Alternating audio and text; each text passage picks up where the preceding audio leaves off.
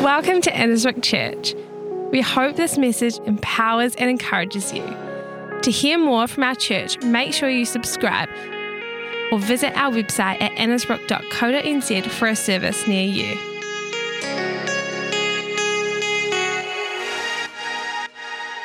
A series called Foundations at the moment, Discipleship Foundations, and, and that uh, message is actually on our podcast at the moment. You can go and listen to that again. Any of our messages are.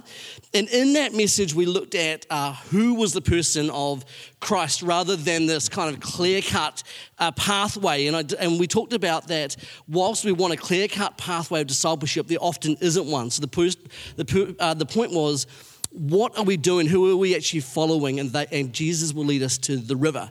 It was as simple as that. Now, during the week, I had uh, somebody come up to me saying, um, Great message, man, but like, you know, what do I do? Like, what do I do in this discipleship journey? And I said, Well, you know, you follow Jesus. He's like, That's great, but like, what do I do? So I decided that what I would do was I would do a follow up message to that today called The Fundamentals of my faith in Jesus. We're going to bring that title up right now. There we go Discipleship Foundations, the fundamentals of my faith in, in Jesus. Now, there are many different fundamentals that we can talk about, but this morning I'm just going to talk about five key things, five fundamentals that for me have been keeping me on the straight and narrow all these years. I mean, I grew up in a pastor's home, uh, and at about the age 14, I decided it wasn't for me, so I carried on doing uh, my life my way, and I discovered that that way didn't work very well. So I then decided that at, at, at age 16 that I would follow this for myself. Well, I'm now 46. What's that, Donna? That's nearly 30 years later.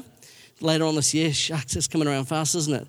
nearly 30 years later, that I've managed to keep on the relative straight and narrow. We've had a few little blips here and there, but it's been not bad.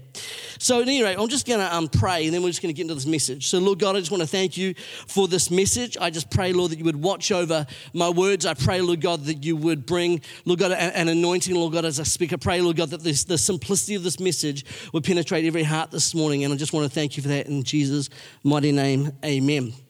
All right, Matthew chapter 28, verse 16 to 20. I'm reading from the message version here. You can follow along with me if you want to. The 11 disciples were on their way to Galilee. Headed for the mountain Jesus had set for their reunion. Now, a little backstory on this. This is after he's been crucified, he's risen again, and he's just met with them. So the disciples were on their way back to Galilee. The moment they saw him, they worshipped him Although some held back, not sure about worship and about risking themselves totally. Another translation simply just says that they doubted. I mean, in this moment, they were nervous they were going to be crucified themselves. That was what was going on. They were going after every Christian that they possibly could do.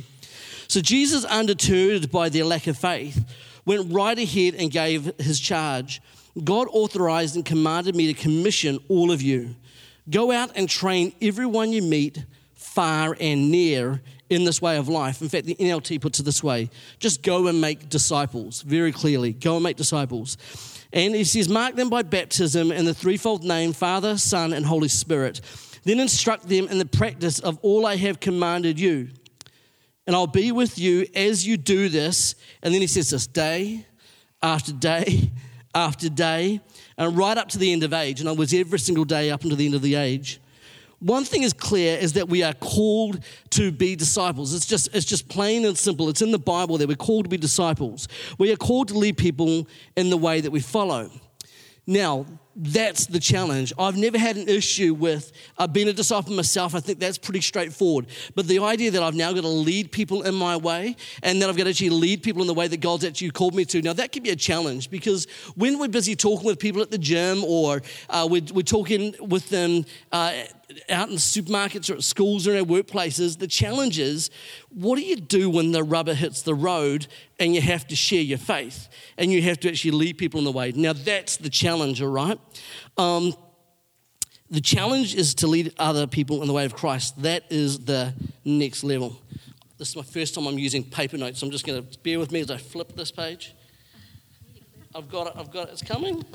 We've got it. All right, here we go. So, when I was studying my business degree, I remember one night in management accounting class. Now, management accounting is one of those papers that uh, uh, Arno can probably attest to this. It's one of those tricky kind of papers, all right? I think if quantitative analysis uh, had a fight with management accounting, I think management accounting might just win that fight in terms of it was a big fist fight, all right? We always had these discussions, very tricky papers. Uh, the pressure was mounting up it was pouring with rain, and the tensions in the classroom were really high. We were workshopping, we couldn't figure out how to solve the equation.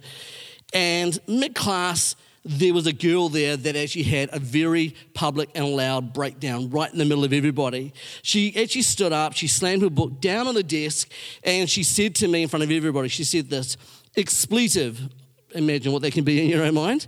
What the expletive is your problem, Dave. I mean, you are always so positive, and no matter how hard the problem is, you don't tend to get rocked by it, and you tend to stay kind of quite calm. And then she said, I want to know what is different about you. Why do you carry a different disposition in life to the rest of us? And then she screamed at the top of her lungs, Tell me what's different about you. Well, the whole room went quiet all eyes were on us. And the tutor, somewhat annoyed, and you can imagine this, he was writing the equation on the board, turned around and goes, Well, come on, lad, we don't have all day. Tell her what's different about you so we can carry on with the lesson. So I thought to myself, well, I can either blow this off and just say, look, it's just my personality. I'm just kind of like this glass half full sort of guy. I just always like to see the positive in life. But I decided to share with her the actual truth of the matter, which is actually that my faith is actually uh, central to who I am. That when the chips are down and when things are tough, I've got a faith that I can turn to. And that that person was a person called Jesus who was very much real to me. It wasn't just a person that was written about in the Bible. And that's simple as it was was. Well, the tutor then said, All right, that's enough of that. Back to the equation. Let's get on with it. And um, she didn't necessarily uh, come to church. She didn't necessarily, um, you know, throw her repentance on the altar at that moment and say, uh, Give me all of what you've got. But we definitely had some interesting discussions with not only her, but a bunch of other people in that moment. Um, earlier on in life, I uh, uh, missed this moment because I was at my boss's house with a guy called Georgian Jordan, and her name used to be called Trish, and she changed her name to Jordan because their witch doctor had told her to do that. Well, she said to me, Dave, um, this is quite a bit earlier. She said to me, Dave, I was hoping for a bit more debate with you about your faith. And every time I try to bring up the faith, you kind of blow it off. And I said, Well, you're my boss. I don't want to lose my job. And she said, No, I really want it. Anyway, she said, Tell me about your faith. And I remember just being stunned and had no idea what to say, even though I'd been brought up in it. The challenge was when the chips are down, what do you actually say? I missed my moment and I decided I'd never ever do that again. So there has been some things that have helped me throughout my life that have actually been fundamental to my discipleship journey. Five of them. So let's go through them one at a time. And I'm just going to touch on them because uh, I don't really have time to do everyone justice. Let me just touch on them. So, number one is this prayer. Prayer is number one. It has been one of the foundational practices of my life. At every turning point, it has also been prefaced by, by prayer and also the seeking of wise counsel. With that said, I don't think you need to wait for a moment of crisis, and I don't think you need to wait for a moment where everything's going wrong to turn to prayer. I think that the purpose of prayer is to actually just talk with a dialogue with God one on one, just the two of you. We can do it corporately as well, that's great. We'll talk about doing that, but really it's just talking with God one on one. It's not that over spiritual, it's just something that you can actually do, just talking out. Uh, I also don't think that prayer, the purpose of prayer, is just to bring God a big list of things that are wrong in your life and to tell God everything that you want fixing. I think that's great, that's part of it.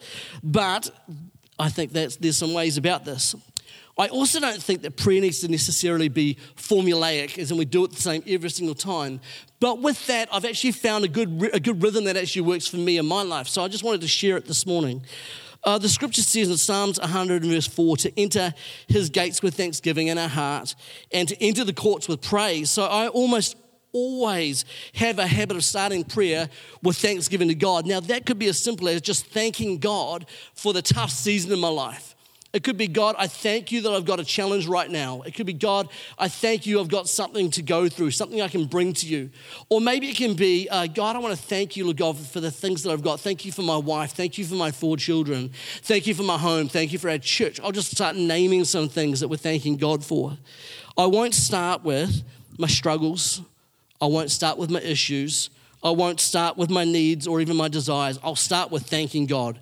God, I want to thank you for everything we've got. It starts by changing my disposition, centers my heart on Him and all that He is, and it's just my thoughts and my heart of the struggle that I give it all to Him. Page turning time. then, after I've done the Thanksgiving thing, I then get real with God.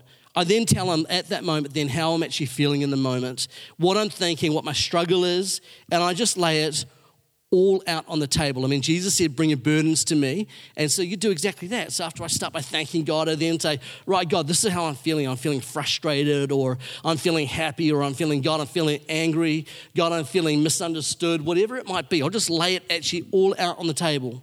Then after that, I will then ask God for a solution to the problem. And I will say, God, uh, this is what I'm asking for. And if you're when you pray i would say this as well. Be specific about the things that you're asking for. Be specific about the outcomes you want for.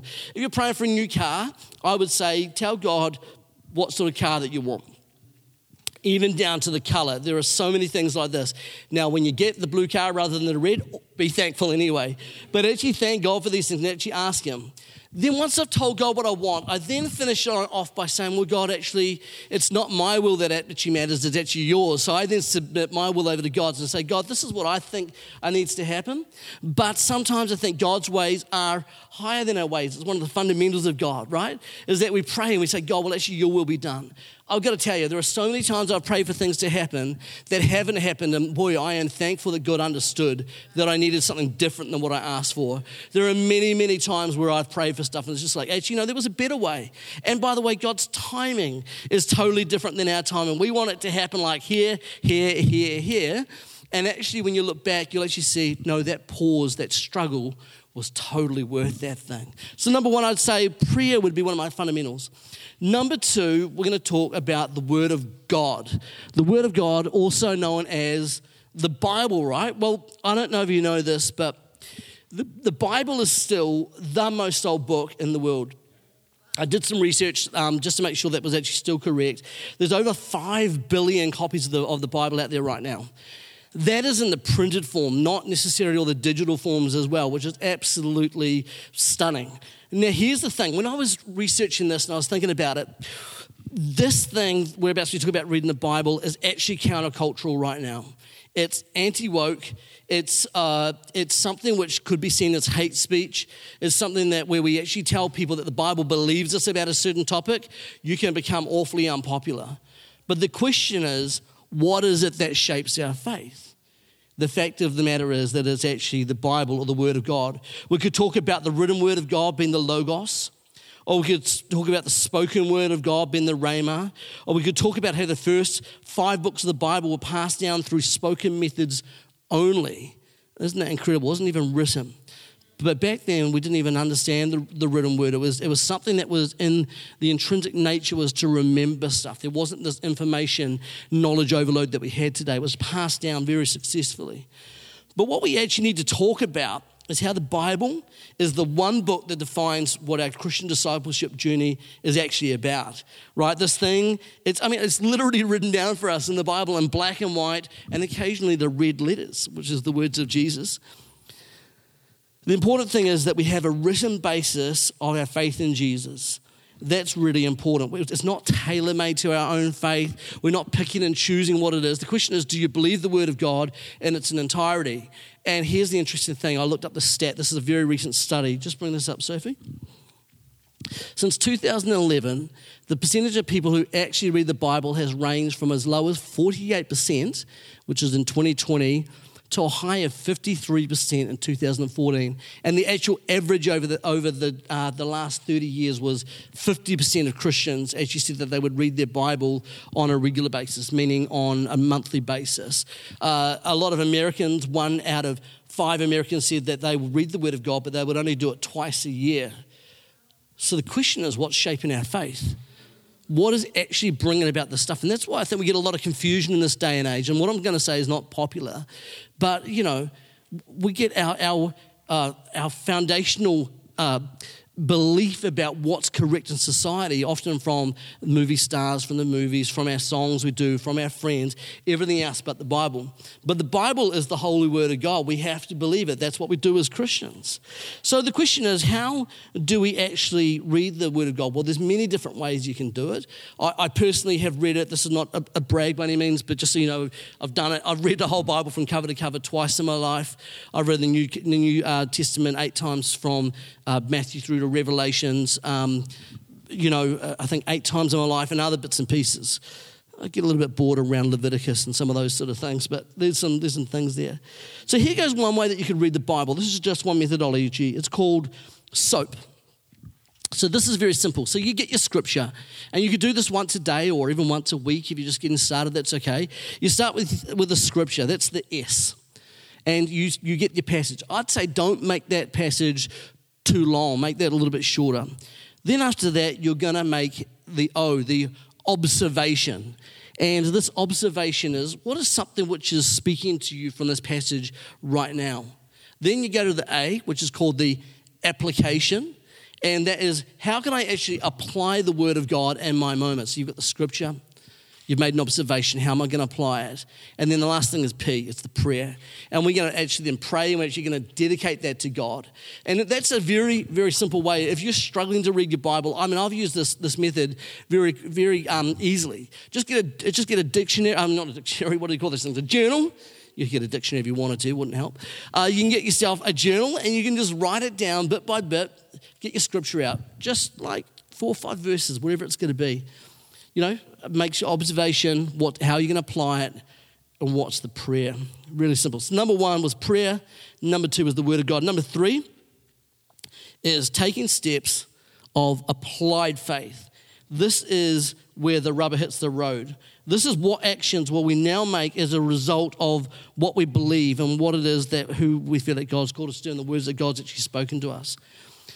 I have just got this intense um, desire that if God said it, I'm going to take it to be true. I'm just going to believe it. So I'm not one of those guys who uh, who actually spends a lot of time asking God why stuff happens and why did why did people pass away early or why did somebody get healed of cancer and somebody else didn't. I've never I don't know what it is in me. I've just never questioned it. If, if you have, that's also fine. I'm not saying one's one way's right or the other.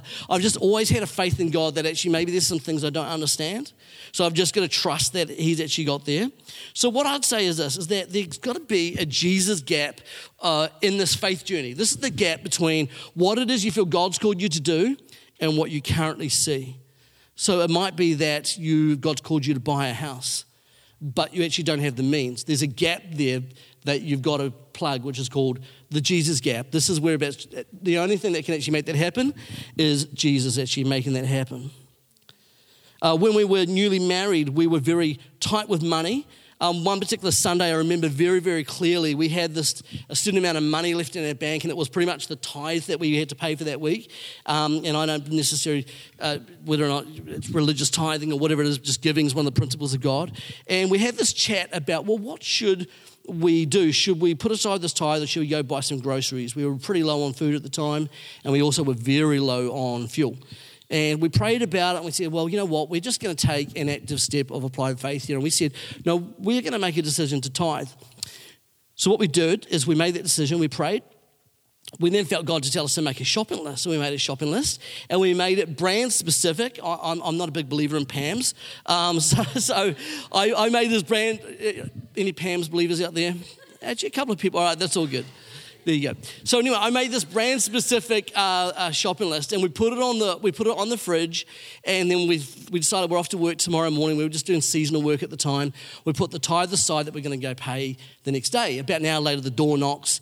Uh, well, the door didn't knock. Somebody knocked on the door, and they came to the door, and um, they said, Hey, we were just kind of walking around the supermarket doing our shopping and we felt to do a grocery shop for you guys. So they came in with bag after bag after bag of groceries. And we went through our shopping list, and absolutely everything that we had in our shopping list to the brand was actually specifically there in that list, and a few other little um, goodies, which was fantastic. The next morning, we just like, This is unbelievable. Do you remember this? Yeah, there we go. It had actually happened a couple of times. But um, and by the way, a step of applied faith for you could be doing that for somebody. Actually, actually believing God could actually call you to do that as well. So anyway, we, we just um, we were just like, this is unbelievable. Still thinking, oh man, we're still low on fuel here. Now, back in the day, we used to believe in the letterbox, right? Something other than a bill would come through. Anyway, we got up the next morning to go to work and we just checked our letterbox, which we normally wouldn't do. We'd do that at the end of the day. And in the letterbox, you wouldn't believe it, was from a totally different person a month's worth of fuel uh, vouchers. We could not, could not believe it. We just decided we would just put our, our faith whereabouts our, our uh, what's the phrase, where the money is? Put the money where the mouth is? Is that what the phrase is? There was a Jesus gap that God filled. Um, another time, I heard a friend of mine that uh, had a really strong sense to go and invite his atheist friend to church. So he went and rocked up to his workplace and he went up and he said to him, Hey man, you should come to church this Sunday. The guy was like, I'm an atheist. He goes, I know, but I really felt like God has asked me to come uh, to ask you to come to church. And he goes, Well, do you believe that Jesus rose from the grave? And my mate said to him, Yeah, I believe that. He goes, Well, I just don't believe that Jesus even existed. And he said, Well, well, what do you believe? So he shared his faith with him. The guy shot him down, sent him away, almost in tears, about to go away.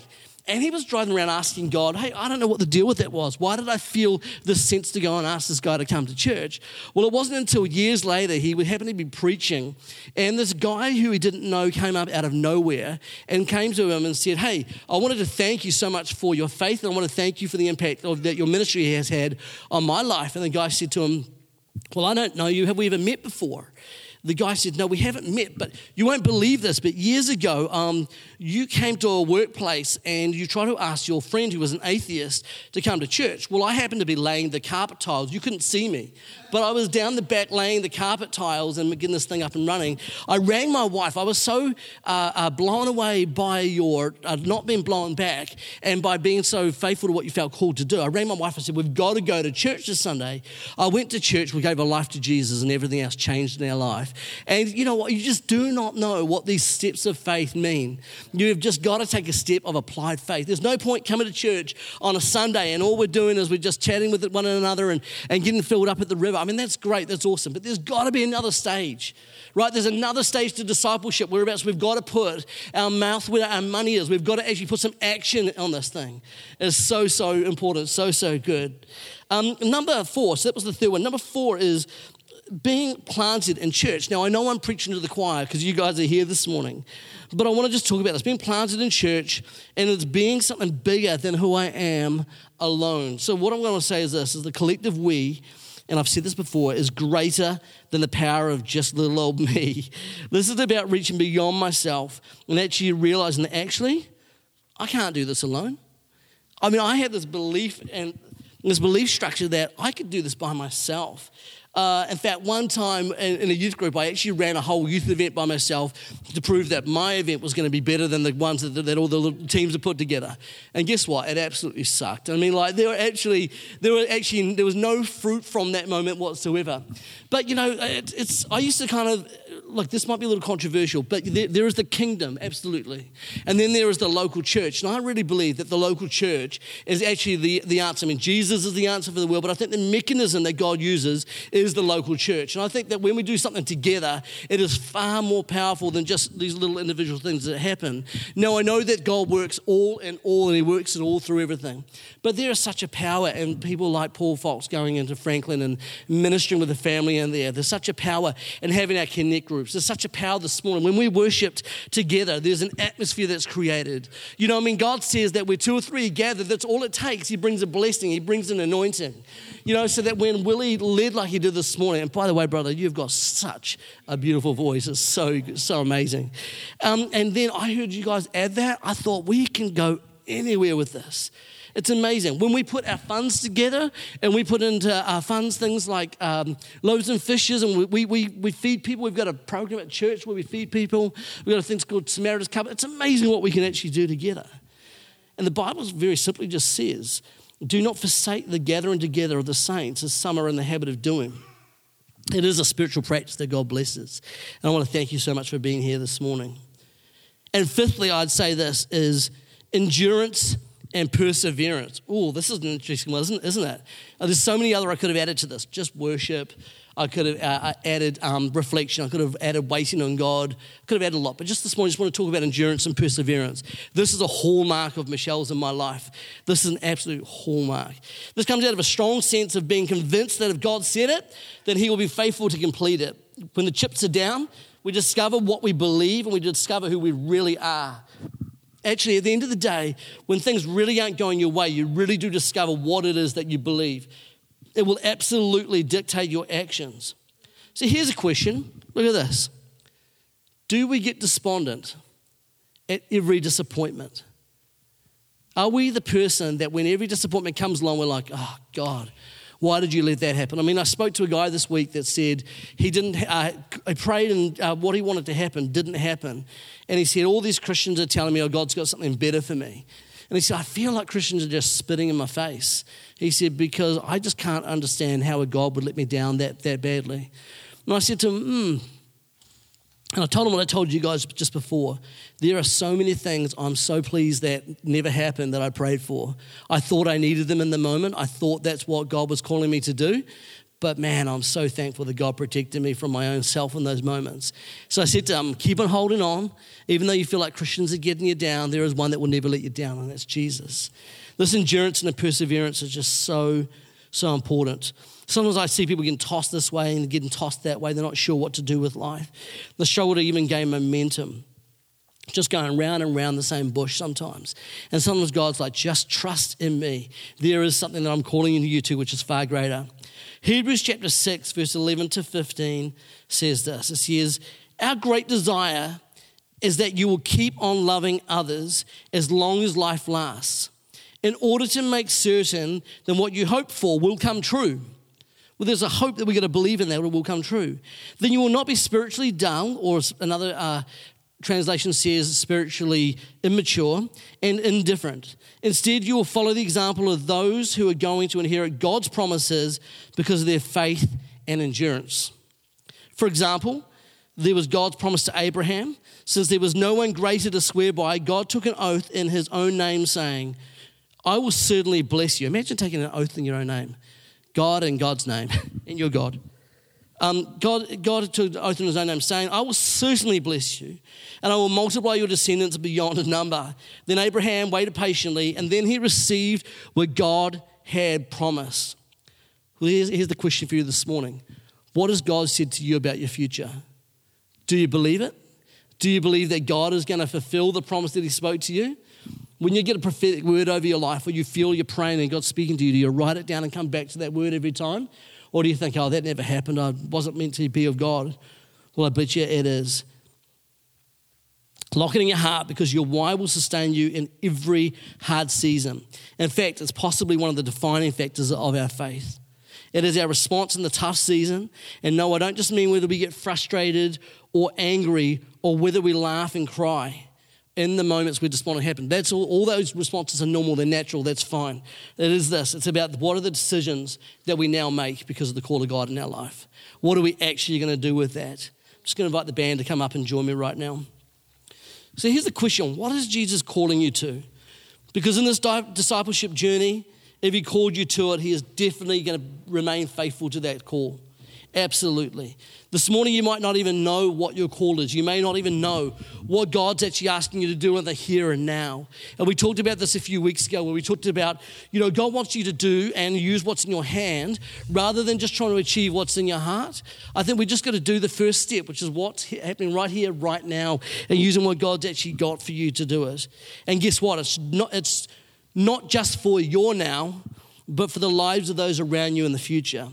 Someone is following you, they're watching and learning the ways of Jesus through your example.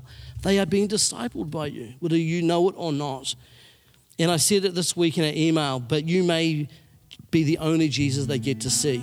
As simple as that. But here goes the great news, and I want to finish with this thought is that it's actually not on you, it's actually on God to actually make this thing happen.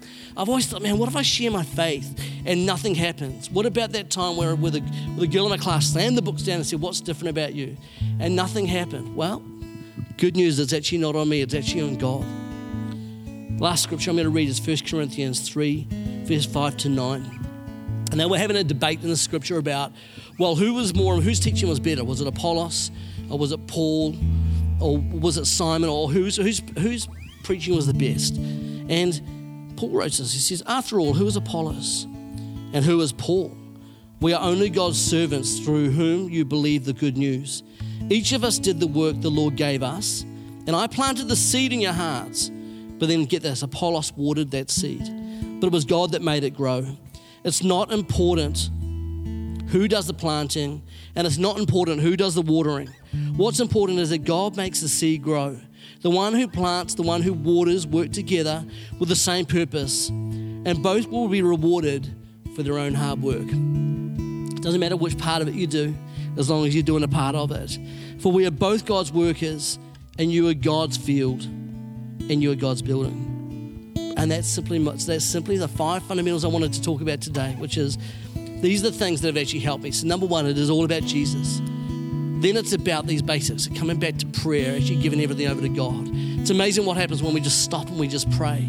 Then after that, it's about where are we getting our foundations from? Where, whereabouts is it really coming from? Well, from the Word of God. The num- number three, I'm look back through my own notes. Number three was taking steps of applied faith, actually applying this thing that we're actually learning. Number four, be planted in your local church. Number five, just be, be patient. Just be patient. Persevere with what it is that God's got you to do. And it's as simply, it's just as simple as that. We're going to just uh, sing this song right now, do it again. And we're just going to sing uh, and just give this over. So one of you just uh, stand with us right now.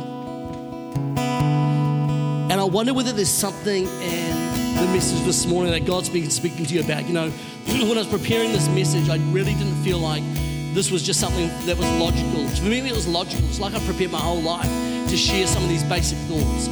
But if there is something inside you that just feels like you want to respond to God, you, you're believing in God for something, you need some perseverance, maybe you need to give it over to God. We just want to make this altar, this is what they kind of call this front area up here, like this altar area available. And we'd just absolutely love to pray with you this morning through anything. So as we sing that, come on up and we'll pray for you. But thanks so much for listening this morning. You've been fantastic. God bless you in this place as we sing. Amen. We hope you enjoyed this message. If you're wondering what the next step in your faith journey looks like, please get in touch with us. Email us at info at or visit our website.